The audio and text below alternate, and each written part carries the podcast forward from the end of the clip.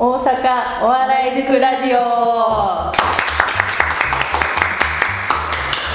どうも今回、MC の、シアリスの畠山と塚田です。よろしくお願いします。今日は私たちの今日は30分丸々の、フリートークとなってかなり2人で、ずっと喋るっていう内容なんですけど、なんでこういうことになったかって言ったら高橋さんの方にお前らもっとお互いのこと知れみたいなこんなにコンビ長く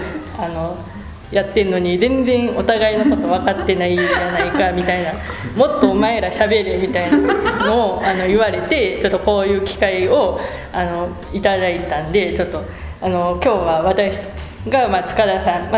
んに対していろいろ私の方からちょっと知りたいことをどんどん質問してくるんですけれども、30分こう喋る2人で喋るっていうのも初めてでちょっと不安なとこもあるんで、ちょっと横に高橋さんちょっと今日は置かしてもらってで今日の、ピンチヒッターって言えばいいですかね高橋さんです。よろしくお願いします、はい、よろしくお願いします。ピンチヒッターで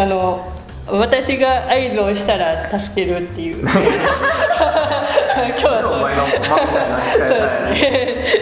なのちょっと2人だけやったらちょっと僕も心配やから、はい間持つっていう形でちょっとやらせていただきたいなと思います。はい、はい、そうです。本当は端っこじゃなくて真ん中に高橋さんいたらすごい安心したんです。じゃあそれでは今日は、塚田さんのことをいろいろ聞きたいんですけど、私が普段のこととか、日々の仕事どうとか最近のことって結構割と2人で。練習する時とか喋るんですけど、なんかあんまり喋らないなっていう内容があって、その内容が私のいなかった漫才塾時代の塚田さんなんですけど、それを塚田さんを覚えてますよね。ぼんやりとではありますけど、そういうのを根掘り葉掘り聞いていって、気になるところあったらちょっと掘り下げていこうかなと思います。じゃあ塚田さんは、いつ漫才塾に入ったんですか？これはっきりとは覚えてないんですけど、8年か9年ぐらい前だと思います。8年から 9年前やったら私は今大阪お笑い塾っていう塾の名前なんですけど、それの2年か3年前まで漫才塾っていうのがあって、私は2018年の1月に入ったんで、漫才塾入ってから今まで、5年目ぐらいなんですが、塚田さんって何年前に入ってきたんですか？さっき言ってた聞いてなかった9年前か9年前すいません忘れてた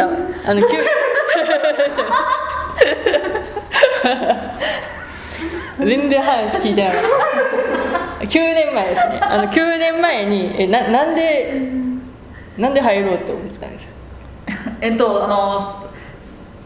最初ここの1階下で、はい、そこで縦のクラスがあって、はい、そこにダンスとかがあって、はい、その時レッスン終わって事務所に会いにとらいましたって会いに行ったらたまたま先生がいらっしゃって、はい、契約していかないかって声をかけてくださって、はい、でそこからそれが始まりでしたね。あ、そうなんですか。いやこの話はね5回ぐらい聞いてるんですけど最初の方から聞いたこと思ってこれはよく聞く話なんです。そこからなんですよね。じゃあ入ってきた時に、誰がいました？またばさんっていう人とか、はい、高橋さんもいらっしゃいましたし、もうすでに、あとは、はい、つづらさんって方もいましたし、はい、他にも何かいらっしゃいましたね。あ、そうなんですか、はい、何人ぐらい？その時は人数は違ったんですけど、はい、大体6人から10人ぐらいかなって感じですねまばらに来てんねみんな8から9とかやから6から10はっきり覚えてないんですけど、何ですか？謎がが深まる、ちょっと状況がよくわかるんですけどだからあったかなみたいな、よく見るのは何だったかなみたいな、増えたり減ったり、まあ、勝手に出てったりとか、なんかそういうでも自由参加の感じだったんで、あ自由すぎる自由すぎたっていうことですね。あで来て、うん、やっぱり今のお笑い塾と授業の内容って違うんですか？あ多少違う感じ、私多少違う前の塾ではなんていうかこう精神面の授業だからメインって感じで、それは技術的なことメインみたいな感じ、はい、精神的な、そうあそうですよ。私も後の方 の参加だったんですけど、まあ、確かにその経営学的 なんかアドラーの心理学の嫌われる勇気だと か、うん、なんかそういうなんか自己肯定感を高めよう的な、うん、そういう授業が結構はその お笑いをやる以前のなんか人としてのそういうあり方みたいな、そういうのが授業あったと思います、ね、うん、そうそうで塚田さんってその、うん、まあとにかく急に言われてきて、うん、でお笑いのことをまあ今もまああんまり知らないあんまり知らない中、その何でしょう、授業についてこれたんですか？まあなんとかって感じかな、うんうん、周りの人たちっていうのはお笑い好きな人とかばっかり。そうですね、やっぱりなんかそういう大会じゃないけど、はい、に出たいとかプロになりたいとか、はい、そんな感じで皆さんそんな意識の高い方が多かったですね。話はあったんですか？そのまあそういう話があって大丈夫なんですか？そのなんかそういうところに入っていくっていうのがすごいなと思うんですけど、でも皆さんそういえば親切な方ばっかりだったり受け入れてくれてって感じで、親切にしてくれました、はいで入って、まあ、授業の最後に今もなんですけどネタ見せみたいなのがあるんですけど、前の塾でも入った時からそういうネタ見せってあったんです？あ一応その、まあ、ネタ見せの時間があって、その時ではまあ、希望制で、うん、なんかその場でやるってことで入って手挙げて、そういうところだけやるって感じでしたね。ああ授業の最後。あそうですそうです、はい、塚田さんは入ってきてもうすぐ始めたんですか？いや最初はとてもじゃないけど、まあ、できなかったんで、はい、最初はもう全然手を挙げずにって感じでしたね。何年ぐらいこうじっとしてたんですか？あどのぐらいかな、はっきりとは覚えてないですけど、はい、1年弱ぐらいの時ななんとかはい、ネタは店はやった時に、あそんなやっぱねそのみんなお笑い好きのなんかそういう人たちの中でそのお笑いのわからない状態でやるっていうのは 何がきっかけでそのピンネタをピンネタですか？初めてやったのは、うん、あですね確かあそれ初めたんですか？最初その時ではなんかこうみんなが台本を作ってきてたんですよ。はいだから私もやっぱこうなんか作んなきゃいけないのかなみたいな感じがあって、うん、みんな自主的に台本作ってた感じで。あそうなんですよ。でなんかやっぱで先生がそれファイルしてくれてて、はい、でない人はまあそこから好きなのを選んでやったりとかもしてたんですけど、はい、してたんで、まあ、私もやらせてもらったりもしたんですけど、うん、それもあってやっぱ台本書かなきゃダメなのかなみたいなのがあってあなんかその やらなきゃみたいなそういうプレッシャーがかかってこうやり始めて、それはでも書くのも初めて？あその時初めてでしたね台本は。じゃあ誰に教わったんですか？全然教わってない。誰か教えてあげて高橋さんとかは何かアドバイスとかしてくれたんですか？その時はあんまり話してなかったんで あれ聞きたいのがそうかじゃあ何そうやんなきゃってやって初めてやったのってどんな内容のやつ？確か何だったかな、一回なんかそのワークみたいなのがあって、はい、それに出せる時の台本元にしたものを、はい、ちょっとアレンジして作ったっての覚えたのをやりましたね。内容ちょっとうろ覚えなんですけど、はい、内容は、はいはい、やった感想どうでした？特別そこまでなんかなんでも記憶がちょっとなくなりかけて頑張って作ったって感じでしたね。うん、でまあ、月1回のペースぐらいでピンネタやっていったんですか？それともその時はまあ、思いついたらって感じでしたね。ただでもなぜかの授業ごとに授業においてなんかね、そっから以降頑張りましたね。じゃあ一番覚えてるピンネタって何ですか？その時私の好きな曲の中では千本桜ってのがあるんですけど、うんはい、それを使ったネタとかあ、それは私も見たことがあって、あ、やっぱりそれが一番思い入れがあるというか、まあですね、周りの反応とかどうでした？その時まあ踊るとこがあったんですけど、そこはめっちゃ大きしてて、はい、あ、よかったよかったかな。あ、そこから踊りが今も踊ってもらってますけど、そこから始まってですね、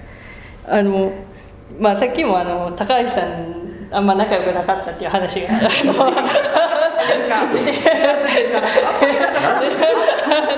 ことがなかったっていう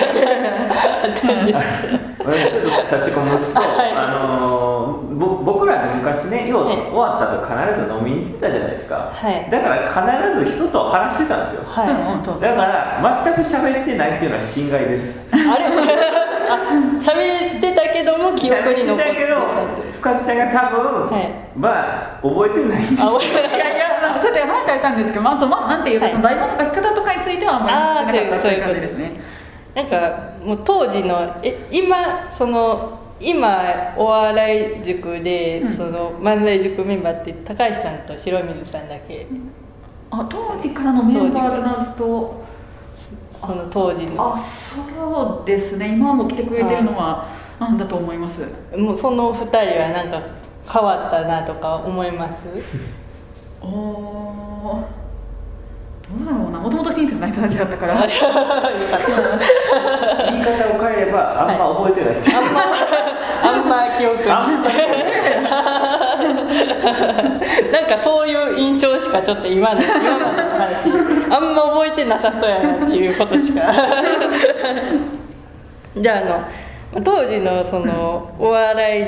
漫才塾ってその4人ユニットで漫才しなさいっていうのをなんか推奨してたみたいな、そんなイメージだったんですけど、塚田さんはユニットで組んだことあります？ありますよ。どなたと？またばさんっていう歌と白水さんと組んでやらせてもらっております。まとばさんとまとばさんっていう人とまとばさんってと組まれてる時、どういうネタやったんですか？そのまとばさんが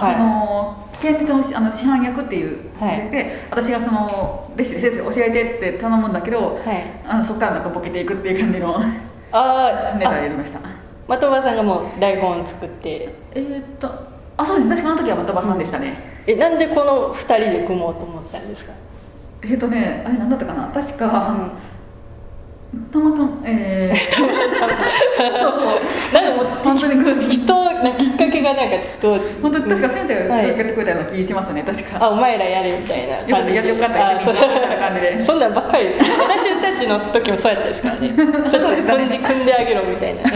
うですかね、そういうのがそうだったんです、うんでやってみて練習とかもちゃんとしてもう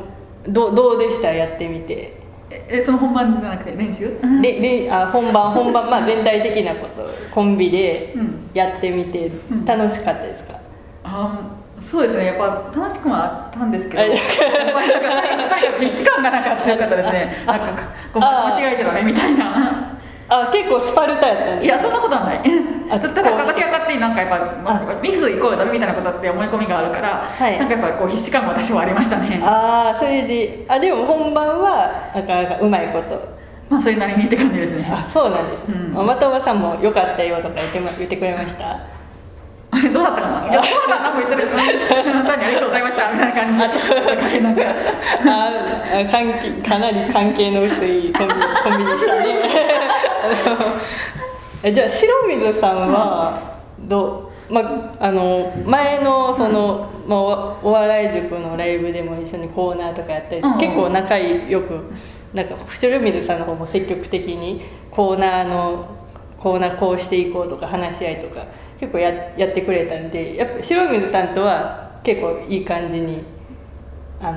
できた感じですかね。まあいい感じっていうのはまああ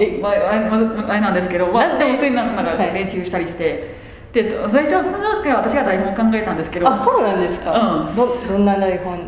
確か私その時東京行くことになってて、はい、それを使ったネタで、はい、その行く新幹線が遅れますってアナウンスが駅着いた時に流れてきて、はい、でどうしようかって思って駅員さんの白水さんに聞いて、そこから抜けていくっていうネタでしたね。ああ、塚田さんが考えて。そうそう。ただ最初はもうどんなのがいいのか全然分かんなくって、はい、でネットでその東京のことを調べて作ったんですけど、はい、最初はもうグダグダで、はい、でそこからなんとか白水さんもなんか母みたいな感じで苦笑いみたいな。なんでこの2人組もうと思ったんですよ。なんで組んだんですか。確かこれもどうだったか覚えてないんですけどどうだったかなこれもやって確か確かまあここでもなんかライブやっていうか発表会みたいなやってて、はい、その時やっぱその場でなんかペアを決めたりもしてたんで。あ、ここで発表会してたんです。あ、そうです。その1回下で。あ、そっか。そうか、亀じゃなかったですもんね。あ、そうですそうです。あ、ここでやってた時に。そう。で、その後まあ台本修同社会になって台本修正して、はい、それをなんかおって感じで。それ誰が出したんですか。白水さん。白水さんがグーサインを台本に出して、これでいこうって感じになって、本番のやつになったって感じですね。適当ちゃうんだ。いやいや、だって。多分もうきっちりまとめましたからね、なんとか、はい、私なりにですけど、やっぱり一緒に漫才やってて、うん、的場さんと塩水さん、どっちがやりやすかったとかあるんですか。やりやすさ的には別にどっちも同じって感じでしたね、やっぱり。あ、そうです。うん、あ、そう。うん。なんか、あんまりその覚えてない感じが。いや、覚えてない。あ、じゃあちゃんと覚えてはいる。めちゃくちゃ覚えてた思い出とかってあるんですか。めちゃくちゃ覚えてる思い出。いや、もうないな。めちゃくちゃ覚えてる。いや、まあ、白水さんとやった時になんかミスターマリックもちょっとネタ取り入れてみたりとかはしましたね。あ、一緒にやった時に。うん。あ、何回かやってるんですね。いや、一緒に組んでやったのはこれが初めてでしたね。一人1回ずつで。あ、そうですね。はい、そうです。で、あとは、まあ、ピンネタを思いついたらやっていくみたいな。あ、そういうのだったんですね。で、やっぱりその周りのメンバーとかとは、お笑いの話とかはあんまりしなかった感じ。したりもしましたけど、私もあんまり詳しくないんでちょっとね、私塚田さんを通じて漫才塾って昔どんなんだったかなって知ろうと思ったんですけど、なんかちょっとあんまりよく分かんなかった私は、まあ、もう決まったペアがいる方以外は基本その場で組むことが多かったですね。あ、決まったペアの人以外はその場で組むやったら、結構な頻度でやってたんですね。あ、そうですね。即興でやってる感じですか。即興でその場だけ、その1回だけでやったりではありましたね、結構。そういう時って、塚田さんってボケなんですか、ツッコミなんですか。その人と話してどっちがやりたいかみたいな感じで、それで決めてましたね。どっち選んでました。いや、特に決まってはなかったですね。その台本見て、なんか、基本相手の人がやりたい方を選んでもらって、私が残った方みたいな感じでやってたんで。あ、じゃあどっちでもよかったんですね。こだわりないってなかったんで。今も別にツッコミやりたいとかそういうのもない。あ、そういうこだわりは全然ないです。こだわりはないですね。結構ピンネタの方は結構塚田さんツッコミされてるんで、なんかしっかりした人みたいなんで、なんか勝手にそうなってたみたいな、いや、ツッコミやりたいのかなと思ったんですけど、特にこだわりはないんですね。まあ、いろいろ聞いてみて、塚田さんがなんとなく塾に参加していたんです分かるんですけども、それで塚田さんって実際なんかやりたいこととか挑戦したいこととかってやっぱお笑いとは別にあるんですかね。あ、そうです。やりたいというか、挑戦っていうか、挑戦っていうやつで英検で5月も受けましたし。あ、英検何級。この間は2級と11級受けました。じゃあ今3級。12級。今12級持ってる。12級持ってるってすごいですね。いや、全然滑れないんで。いや、でも英会話行ってるとか聞いてたんで、英検っていうのは手応えはどうでした。いやもう全然難しかったですね。あ、そうですか。うん、何割ぐらい解けたんですか。ああ、問題集ではその文法の、うん、空欄を入れるところは5問中4点って感じでなんか良かったんですけど、他のがなんかとか単語が一番弱いんで、はい、なんか普通の問題もめちゃくちゃでしたね。あ、家で どうやって勉強してるんですか。その問題集を解いたりとか。あ、問題集を1日その1時間とかやって。あ、いや、時間を決めてそのノートに書いてるんで、それを、はい、そのノートで赤い板使って、はい、なんかやったりとか。でも何回か試験受けられてるんですよね。あ、受けてます。やっぱりちょっと良くなってたりとか。あ、良くなってるではありますけど、やっぱ試験形式がちょっと変わってて、うん、はい、最近のは理級から一番最後のその、例えばあなた言ったこれについてこういうことがありましたけど、はい、あなたはどう思いますかっていう質問に対する答えを、はい、100字から120字の書くんですよ。すごい難しい。そういう問題がかなり出るようになってて、はい、でそれによって構成とか、あとその内容とか、はい、あとその質問に合ってる言葉を使えてるかとか、そういう審査基準になるんですけど、はい、そういうのがあったりとか。あ、そういうのでちょっとなかなか受かるのが難しいですね。まあそうですね。今も今次続けるんですか。あ、それはまだ決めてないんですけど、はい、ちょっと今落ち着いたら、ちょっとバタバタしてるんで落ち着いたらまあ勉強再開して、それから日にち決めようかなって感じですね。あ、今バタバタしてる、うん、あ、今何でまた何か違うことに挑戦してるんですか。あ、まあ挑戦はしたいんですけど、うん、他にもなんかやりたいなって思って考えてることはあって、うん、あ、何ですか。実はまあ、うん、まだやってはないんですけど、ギターもちょっとやりたいなみたいな感じで。あ、確かになんかね、踊れてなんかダンス踊れてね、音楽もできてやったらちょっと、ね、ピン芸でもいろいろできる。あと使えそうだし、はい、で私の、ね、ネタの方にもなんかやれたら、うん、そうそうそう、ね、でもなんでギターやろうと思ったんです。実は私の好きな曲の中にミッドナイトシャッフルってあるんですけど、はい、それがまあギターメインの曲で、うん、それがめっちゃかっこいいんですよね。あ、そうなんですか。でそれ私、うん、もう弾きたいなと思って。それはもう上級者向け、初心者でも弾けるような曲なんですか。いや、かなり上級者向けかと。もうあ、はいあ、そう、まあいろいろ、まあ、やりたいことじゃあもうバタバタしててやったらいいじゃないですか。まあそうですね。ただやっぱそうしたらギターも買わなきゃいけないし、はい、長いところがね実は1個あったんですけど、そこはなんかあんまり支払い関連でなんかあんまり合わなくって、はい、でもしギター近くに中古ショップがあるんで、そこで買えたら、はい、その動画で見れるっていうのがあるんで、はい、3000円で何ヶ月間見れるっていうのは、うん、そこでそれでやってみようかなと考えてます。あ、そうなんですね、はい。まあ、塚田さんが、まあ、どんどんお笑いからお笑いではなく違う世界に向かっていってるんだなっていうの、まあでもそれがお笑いの方に生きるっていうのが、うん、生きるんじゃないかっていうのもね、英語も使ったりとか、ね、そうですね。そうの英語使ったネタもいいかもしれないですね、うんうん、そういうのもあるんで、まあ、今日はいろいろ昔のことメインで聞こうかなって思ったんですけれども、まあまあ塚田さんは塚田さんやなみたいなそんな感想でしたけど、あ、高橋さん今日どうですか。めちゃくちゃ何でそんな振り込んだ塚田さんの知らないこととかって聞けました。まあ、僕はどっちかというと、まあ、補足で言うと塚田ちゃんは、うん、的場とやってたネタっていうのはさっき剣道の師範とか言うじゃないですか、はい、まあ、僕は覚えてる限り言うと、はい、的場の師範やのに、うん、実は弱いっていう設定だったんです。あ、そうだった。スカちゃんのが剣道というか刀のことをよく当てて、うん、マットバックスは弱いから練習をなんとか伸ばそうとすんねんけど、はい、それをやるわちゃわちゃ劇みたいな。ああ、なんかそう面白い。それを言おうと思ったんですけど、まあ後でいいかと全然覚えてない。いや、やってたんですよ。そういうネタやってで、しかも実際にそういうのをライブでやってたんですよ。はい、あ、ライブまでこう。そう、今井ビルでやってた時に、今井ビルじゃなくて